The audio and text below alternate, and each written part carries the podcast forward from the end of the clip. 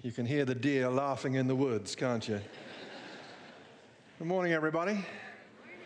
Hey, I've been mentioning that uh, Searchlight Theatre Company are coming back from uh, England. They uh, were with us last year, and we have this production, Chariots. It's happening October the 13th, and I just came out of a meeting a few minutes ago, conversation a few minutes ago, and tickets are going quickly. Uh, they've only been available online, and they still are right now. So, timberlinechurch.org, get it on your calendar, and uh, please don't wait to, uh, to get your tickets. We're excited about that. Well, this weekend, we are concluding our off road series in Exodus. A few weeks from now, we're going to be coming back to Exodus when we look at God's 10, the 10 commandments. But for now, uh, we are drawing this together, and the title for this weekend's message is Tabernacles and Temples. Tabernacles and Temples, the God of the Exodus. So let's jump in and have a look at Exodus and uh, chapter 40, just a couple of verses from there. Then the Lord said to Moses, Set up the tabernacle, the tent of meeting, on the first day of the first month. Then, verse 34 then the cloud covered the tent of meeting, and the glory of the Lord filled the tabernacle. Moses could not enter the tent of meeting because the cloud had settled on it, and the glory of the Lord filled the tabernacle. Pastor Rob mentioned my uh, in, intrepid capacities as an outdoors man, and uh, I have been camping a few times. And how many know uh, it didn't go well? How many know that? that, that that's the likely outcome?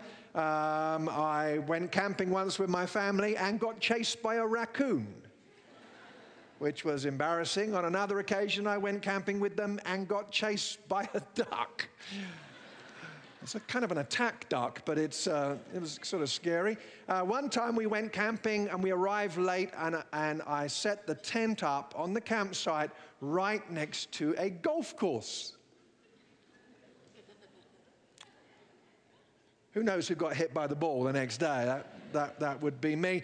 And, and sometimes family unity was somewhat challenged because trying to put the tent up can be stressful, can't it? I mean, you end up at the end with a spare tent peg, which is bad. Uh, for me, mostly I would end up at the end of the process with a spare tent pole, which is never really good. But mainly this stuff happened because I wasn't carefully following the instructions. 15 chapters of instructions. I'm talking Exodus.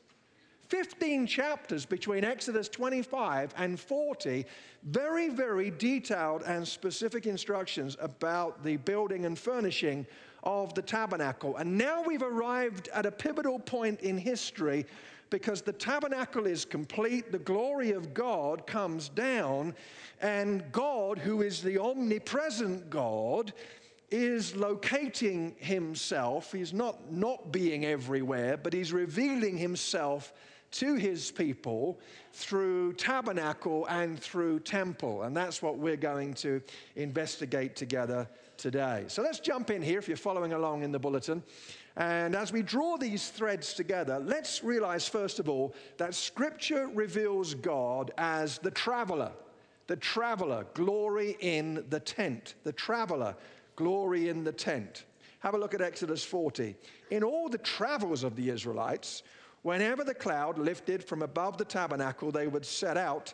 But if the cloud did not lift, they did not set out until the day it lifted. So the cloud of the Lord was over the tabernacle by day and fire was in the cloud by night in the sight of all the Israelites during all their travels. There was this elaborate construction. I think we here's an image, uh, an artist's representation of what it might have looked like. This this construction, and what this construction was saying was that that God is going somewhere. He's a traveler. Understand that in Old Testament thinking at this stage in history gods, if you will, were not seen as going somewhere. They were, they were convenience gods. You need a harvest, ask that God. You need an answer to some wish or prayer, ask that God. The idea of a God of strategy and purpose and journey was absolutely unique in the ancient world of that time. And even when later on in their history the Jews built a temple, there was always this sense in their psyche that really it should have been a tent because God was the traveler who was tenting it, if you will, with his people. He was calling his people to journey with him, to go on in step with him. Does anyone remember when you were a child, you played that game, Simon Says? Anyone remember Simon Says? Uh, that's what we call it in England. I don't know. I, I, think it's probably called that here. It might be Chuck Says. I don't know, you know. Simon says. Uh, uh let's, let's have a little game here. Now, guests, you don't have to participate. In fact, no one needs to participate. And if you're, if you're here with your spouse, why don't you have a conversation about this right now so that no one gets embarrassed? Just go ahead and decide if you're going to make a fool of yourself. But Simon says, do this. Simon says, do this. Simon says, do this. Simon says, do this. Simon says, do this, do this. Yeah, gotcha. So close to winning the new car. That's so unfortunate. Simon says, do this. Simon says, do this. Simon says, do this. Simon says, do this. Simon says, do this. Simon says, do this. Do this. Why did we just engage in that little moment of foolishness? Because it demonstrates in a simple way what the people of God are supposed to be. This is one of the best definitions of healthy church I can think of. It's not about its size or the numbers of its projects. A people who say, the cloud's moving, let's go with the cloud together. Simon says, or in this case, Jesus says, and moving with him. Not only that, God was never about revealing himself simply as a GPS system, but was calling his people into relationship. One of the heartbeats of the book of Exodus is in the sixth chapter, where God says, Then you will know that I am the Lord your God who brought you out from under the yoke of the Egyptians. I am the Lord. One one historian and theologian, uh, Elmer Martens, says In the Exodus, God offers himself to be known. God invites his people into the adventure of knowing him. Now, there are some challenges in this. First of all, what that says to us is Christianity is not just about getting your heaven insurance signed up. Christianity is not just about signing up, so yeah, I become a Christian and I'm going to go to heaven when I die, important though that is. The issue was not just the rescue, the issue was the journey. The journey itself was the academy. Jesus says, Come follow me. Are we understanding that that's what Christianity is? And are we moving and are we growing as a result of that as individuals? I just turned 57 a few weeks ago. I know, gasps of amazement. It cannot be true. In fact, I know I look older, I've had a rough life, but I discover that at 57, generally speaking, and I don't, I don't want to admit this because it's a, viol, it's a violation of, of, of uh, a violation of everything that I believe as a Christian. You know what? A lot of people generally don't change. They stop changing. And, and, and, they even subconsciously buy into as, uh, an idea well, you know, I am what I am. I've got to be true to myself. The heart of the gospel is about ongoing transformation. Are we changing? What about our habits? Are they entrenched? Have we surrendered to them? Are we entrenched in our thinking? Here's a way of finding out whether you're growing or not. When's the last time you were wrong and you knew it? You see, people who are not growing actually think all the time that they're right. A sign of growth and development is the ability to say, I got it wrong. And am I, am I stopping and starting with God? Am I wanting His will? Now, you know, we, we, we can get silly about this. You know, um, I, I, just want the will of God for my life today. Does the Lord want me to go to Safeway? Or is it Albertsons? Now, you smile at that, but I, I went through that stage where I wanted an angelic visitation about every little decision. Lord, do you want me to wear the green shirt today? Or the white shirt today? Or the blue shirt today? And as you can see, I kind of confused this morning. this is the attire of the indecisive man. I'm not talking about I'm not talking about weird paranoia. I am talking about punctuating our lives with declarations of dependency where we say, I'm not rushing ahead. I will not become the victim of my own innovation. I want what God wants. And so, James, in his epistle, he says in James 4 Now listen, you who say, Today or tomorrow we will go to this or that city, spend a year there, carry on business, and make money. Well, you don't even know what will happen tomorrow. What is your life? You're a mist that appears for a little while and then vanishes. Instead, you ought to say, If it is the Lord's will, we will live and do this or that. As it is, you boast in your arrogant schemes. All such boasting is evil. There's a personal challenge here, there's a corporate challenge as well. I want to repeat it. The mark of a healthy church is the ability for us to be able to say, The cloud's moving. So now, together, let's get in step and go with God where He's going. And one very wonderful example of that has been the response to the, uh, the uh, offering that was taken one day to feed the world last weekend. People are still giving. If you haven't, please participate.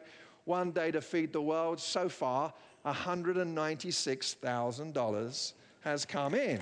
And what that means is not only does that mean that some tears are going to be wiped away from children's faces, not only does that mean that hope is going to be instilled where there hasn't been hope, but it also is something of an indication of a people who are willing to say, here's an opportunity, here's the cloud, let's go with the cloud.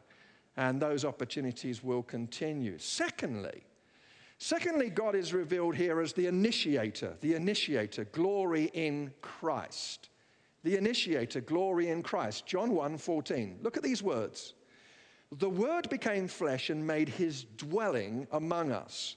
We have seen his glory, the glory of the one and only Son who came from the Father, full of grace and truth. Now, I want you to do a little bit of work with me here. Did you notice that they built, they built the tabernacle? Moses was the general con- contractor overseeing the process, and then the glory comes and he can't get in. I mean, that's kind of irritating. And it's strange too because Moses had been in the presence of God on the mountain. Moses had been in the presence of God at the tent of meeting. Gets a bit confusing. There was an earlier temporary construction in Exodus before the construction of the tabernacle. Moses had been in the presence of God, and later on he would again. And later on the high priest would go in. But right there at that moment, he can't get in. What's going on here, perhaps, is that there is a moment when we see that at very best this is a temporary arrangement. It's like a builder handing over the keys to the new owner. If you're a builder and you build a house and you hand the keys to the owner, you don't say, by the way, which room is mine? You don't move in, you hand over the keys.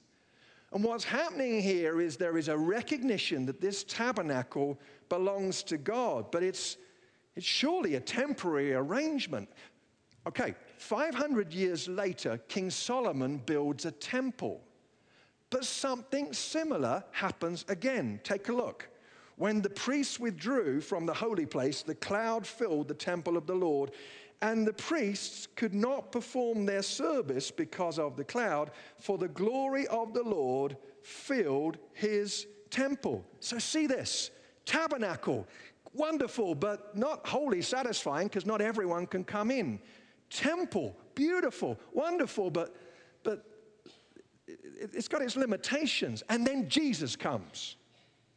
And John, in his gospel, for the Greek reading Jews that read his gospel, they would have understood immediately that something radical was happening because he says, The Word became flesh, that's Jesus, and made his dwelling among us. And the word that John uses there in the Greek is the same word that's used in the Greek translation of the Hebrew Old Testament for tabernacle. So, what John is saying is Jesus came and pitched his tent among us. Immediately, Jewish minds would go, Whoa, does that mean that there's a new temple? There's a new tabernacle now, and they would have been completely right. Because at this, in this culture where the temple is beautiful, it was Herod's temple by now, was so central in, in Jewish life. Tom Wright says the temple was the focal point of every aspect of Jewish national life. Its importance at every level cannot be overestimated. Sander, it's almost impossible to make too much of the temple to first century Jewish Palestine. Think White House a billion times further.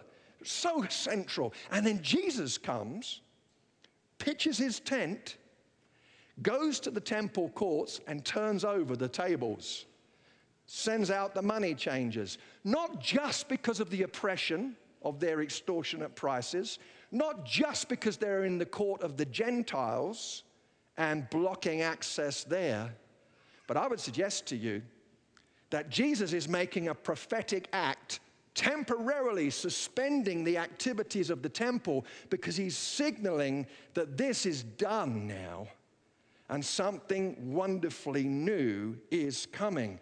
And then, after all of that, John 2, the Jews responded to him, What sign can you show us to prove your authority to do all this? This was when he's turned the tables over. Jesus answered them, Destroy this temple, and I will raise it again in three days. They replied, it's taken 46 years to build this temple. You're going to raise it in three days. But the temple he had spoken of was his body. Jesus was saying, I'm the tabernacle now. I've come and pitched my tent. I'm the temple now. And you can, you can demolish it, but it's going to get up again in three days. And then he prophesies Matthew 24, Jesus left the temple, was walking away when his disciples came up to him to call his attention to its buildings. Do you see all these things he asked? Truly I tell you, not one stone here will be left on another. Every one will be thrown down. Jesus is saying, I'm the tabernacle, I'm the temple, we're done with this, that's over, it's coming down. The temple, originally a divine idea, had become so corrupt. And in AD 70, the Romans sacked the temple it came down, it's never been rebuilt. You can go there today. The Wailing or the Western Wall is all that remains. What's all this saying to us? What this is saying to us is that Jesus was calling time on temple tabernacle religion. Christianity, brothers and sisters, is not a religion. It's not just a system. It's not just a set of ethics. Christianity is Jesus. And Jesus, I don't want to be a religious person. Let me just say that. Sometimes people say to me, Are you a minister of religion? I just say, Well, can we just stick with minister? I'm not that crazy about religion. Jesus was saying it's no longer about religion or ritual or systems, but Jesus, He's our high priest. Jesus, He's the reason that we can be cleansed. Jesus, He's the reason that we can offer our worship. Jesus, He's the reason that we have the presence of God. It's Jesus, it's Jesus, it's Jesus. I'm sorry, lift up Jesus because He is now the new tabernacle, He is now the new temple. Religion banished, cancelled. It's all about Him.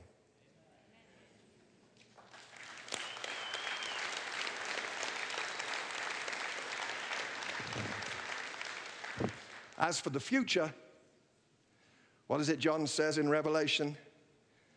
I did not see a temple in that city, in the city, because the Lord God Almighty and the Lamb are its temple. You see it there again?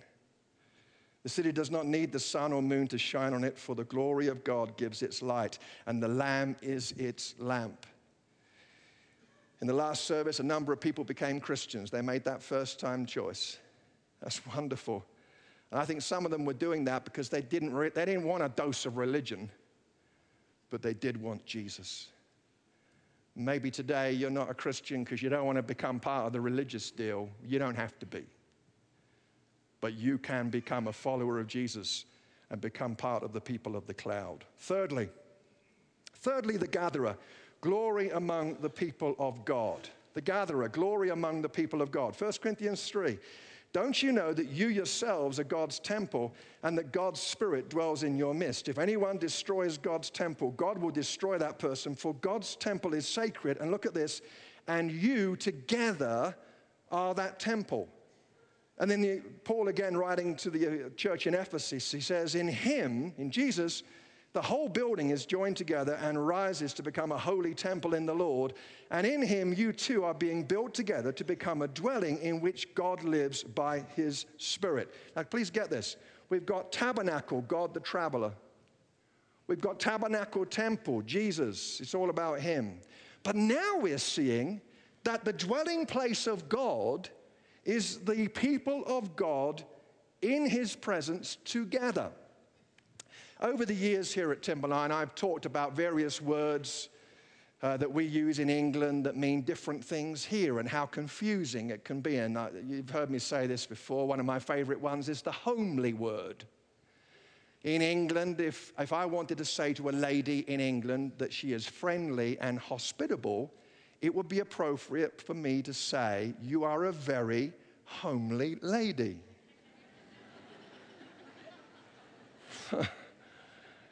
How many know that's not going to go well here?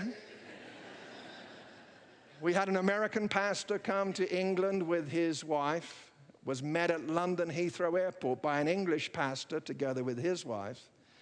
And they chatted for a while, and the English guy, wanting to be friendly and affirming, he said to the American pastor, he said, Brother, you've got a really homely wife. the American guy said, You didn't do so good yourself, buddy. Words can be confusing. Here's another word that's, that's lost its power. Are you ready? Church. Because we can develop a vision of church. Yeah, we sing some songs and we pray some prayers and read some Bible and then we go out and eat dead chicken. Yes, good. Whereas the Bible calls us away from that miniaturized, truncated vision of church and says, no, you together are the dwelling place of God. It's about the presence of God. Tim Keller says, to stand in the presence of God. That's what the gospel is. The gospel is not primarily about forgiveness. It's not primarily about good feelings. It's not primarily about power. All those things are byproducts, sparks. It's primarily about the presence of God. Now, the presence of God is with us individually, but there is a dynamic Scripture is teaching us about the presence of God filling the togetherness that is the church. Now, be careful with that. Sometimes I go places to preach and we have the pre service prayer meeting, which occasionally fills me with abject terror because people gather around me. And I was feeling pretty good until then. And then they massage my shoulders while they're praying and they spit in my ear and they say, Oh God, raise the dead today through Jeff. And and, and, and then they'll say this they'll say, And thank you, Lord, that where two or three gather together in your name, the Bible says, and it does, there you are in the midst. They normally say that when they're not thinking too many people are going to show up, just to be clear. Now, it is true. Can I just say, though, the context of two or three gather together in my name, there I am in the midst, look at the context. It's about church discipline. It's about agreeing about discipline in a moment of sin and offendedness. So I'm just saying, let's be careful in the way we use scripture. But there is a dynamic in the church that should speak to us about preparation and participation when we come together. We realize, too, that it doesn't say that the presence of God is filling our services. Let's not get into that idea. The presence of God can be there when we're out there in acts of service. It can be a conversation over coffee. But we're a people gathered and scattered who experience the presence of God. Don't have a limited view about the presence of God. Sometimes people say, Well, I just, I just didn't feel the presence of God. And what they actually mean is, I didn't get any goosebumps. Woo! Did you feel that?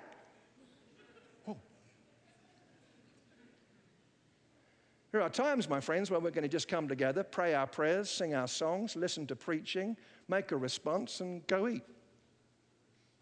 We're not about just jumping higher every week. Let's not have a, a, a, a, small vision of what the presence of God is, is like. And by the way, we're not talking about the building. I saw a children's book, and it, uh, it was a Bible story, a, a Christian book rather, and there was a picture of a family walking away from a church building, and mom says to the kids, Wave goodbye to God, children. You know that's wrong, don't you? That's why you won't hear, I hope, us talking using language like, Welcome to the house of God. Because this is not the house of God, this is a facility. This is the household of God the people of God, together and scattered. So, let's have a higher view of church. It's not just a learning center or a place where we sing our songs but it is a family that centers around the uh, presence of God among them. Fourthly, finally, God is revealed here as the Redeemer, the Redeemer, glorifying God with our bodies and our lives. 1 Corinthians 6, verse 19. Do you not know that your bodies are temples of the Holy Spirit who is in you, whom you have received from God? You are not your own you were bought at a price. Therefore, honor God with your bodies. Look at this tabernacle, Old Testament, presence of God, the traveler. Tabernacle and, tab- tab- and, tabernacle and temple, Jesus. Temple, people of God. And, and, and then uh, we see here uh, it's being pushed even further because what we're seeing is that now our bodies are the, are the temple of the Holy Spirit. Now, uh, that's a, a, a, really interesting idea that, um, that Paul wrote to the church in Corinth. They had an Aphrodite temple where immorality was practiced as worship. And now he's saying, Don't you know that your bodies, excuse me, that your bodies are, are, are now the temples of the Holy Spirit? He is bringing a truth here that is absolutely uh, really radical. Now, I could see it in your eyes, some of you, when I was just doing that thing just then. You were going, he has finally lost it. What I just did just then was I was trashing that which didn't belong to me. Forget the house of God thing. But for me to do what I just did is uh, disrespectful to property that is not mine. Imagine if I came over to your house and, and did that. You say, that, that, this place doesn't belong. Why, why are you treating it like that? Fundamentally, that is what we're learning here that we are being called to treat the temple of our bodies with respect. I'm sorry, I cannot continue to preach with that stuff. Would you do me a favor, sir, and just come and grab it? Just pick it up for me because it's driving me crazy, the fact that it, it's still there. In fact, you can, no, don't, don't add to it, just pick it up. oh, I see, you're picking up my handkerchief with a handkerchief. Yeah, I get that. That's, uh, yeah. I, th- I, think trying to put an oxygen mask on as well, that was a little bit over the top, but uh, you can take those home as souvenirs. That'll be a beautiful thing.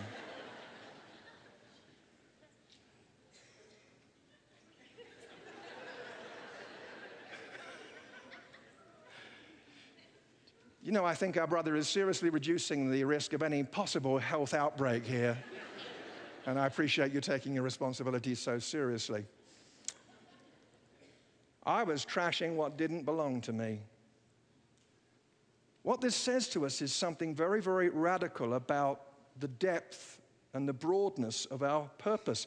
Please know that when Paul said, glorify God with your body, the Greeks in Corinth would have said, What? The body is evil. That's why we can do whatever we like with it. No, no, no, no. We want to be spiritual. And Paul is saying, no, it's your whole life, including your body. You need to use that to glorify God. That's an interesting thought. Have you ever met Christians who are spiritual?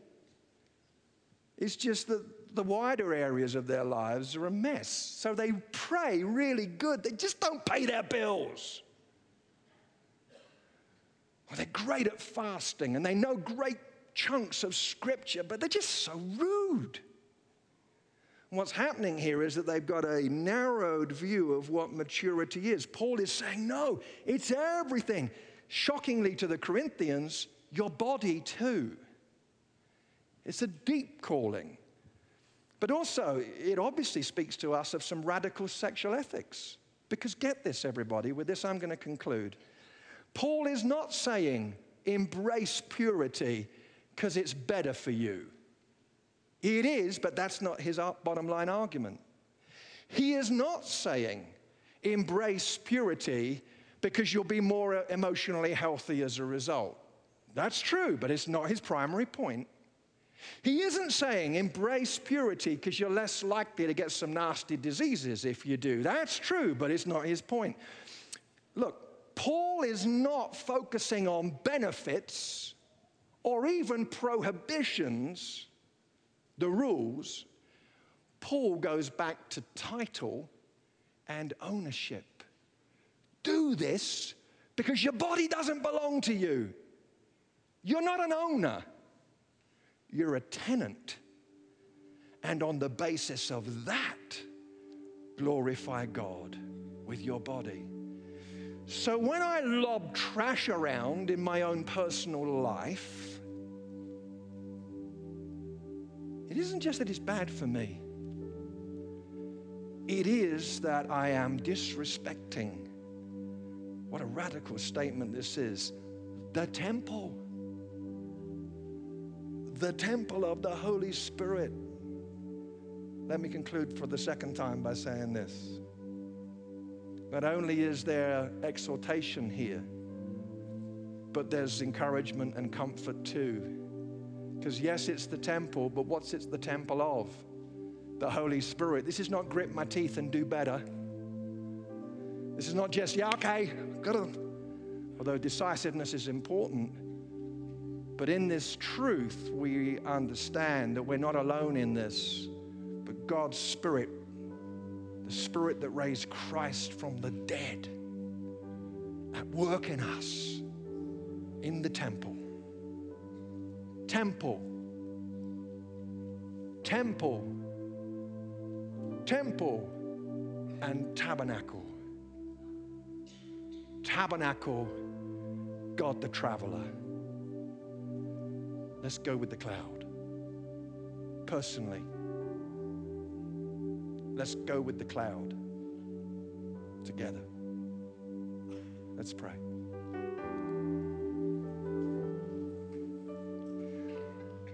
Lord Jesus, we lift you up. We thank you that you have come and camped in our precinct in our neighborhood. You are not watching us from a distance, but you have pitched your tent among us. You're our high priest. You're the reason we can be cleansed. You're everything, and we worship and honor your holy name. We thank you for the truth that one day we will we will be in an existence where there will be no temple because you're it. We pray, Lord, into the corporate culture of us as Timberline. Thank you for one day to feed the world. We want to be a people of the cloud. We want to be a people who know the moment and who get in line with your purposes and go where you're going. We want that to be true in our own individual lives, Lord. We don't want to run ahead of you. We want to say, if it's the Lord's will, not as a slogan, but as a heart intention. Some of us, Lord, we very consciously lay our businesses before you. We lay our employment before you. Some of us lay our unemployment before you. We, we lay the plans and the strategies that we've come up with. And we want to have an if it be your will heart attitude. We lay our marriages, our friendships, the decisions that we take, the decisions that we take as Timberline. May we be a people of the cloud. As our heads are bowed, I have two questions. One is about the temple of the Holy Spirit truth. Some of us know that we have been trashing the temple. We've been neglecting the temple. We have been violating the temple. And I don't have to outline the different ways that that might be happening in our lives, but we just know that. And it's not just because it's bad for us, it is because we are recognizing that it doesn't belong to us, that temple. There's an ownership issue here. If you know specifically that God is challenging you about that this morning, I want to ask you as our heads are bowed just to slip your hand up for a moment, please, because you're saying, I, I, I want that pattern to stop. Would you go ahead and do it right now? I want to take action on this. Thank you for doing that all around this place. You can put your hands down. Secondly, before I wrap this up in one more prayer, maybe, sir or ma'am, you decided you didn't want to become a religious person, but today the light has gone on and you're realizing that this is not about religion, it's about Jesus and being with Him and knowing Him by faith and being around Him and His people forever. Many people in this place today, many of us have made a decision to say, Jesus, okay, I'm, I'm, I'm with you. Where are you going? Can I come? I did that when I was 17. Revolutionized my life. Today could be your day. You don't want religion, but you do want Jesus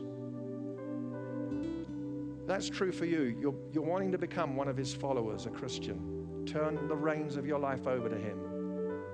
Turn from your stuff and go for his stuff.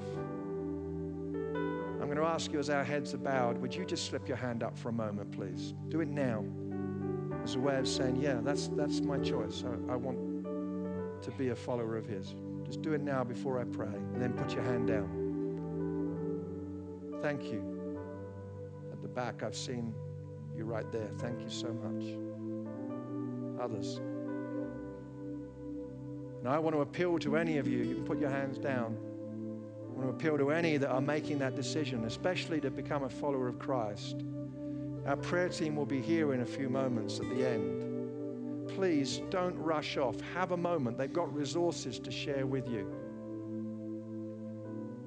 Lord, for those who are edging towards you now, Jesus, and for those of us that are wanting to honor you with our bodies, the temple, encourage us, strengthen us, help us to follow through, we pray, by your grace, through your Spirit. We agree in Jesus' name. Everyone said, Amen. Bless the Lord, O oh my soul. Come on, soul, get in line. As we go, you can keep your eyes open for this prayer. I pray that we, God's people, this week, in times of uncertainty and fear, that we'll say, Bless the Lord, O my soul. I pray that when we're wondering about that, that job or that lack of a job, or we're concerned about that marriage relationship, and in that moment of misunderstanding, we'll say, Bless the Lord, O my soul. Because we're leaving the facility, but the temple is in the temple. That's Jesus. So the Lord bless you and keep you. The Lord make his face to shine upon you. The Lord lift up the light of his countenance upon you and give you his peace. And ladies, if I may say so, you're looking real homely today. Of the word. God bless you. Have a great weekend.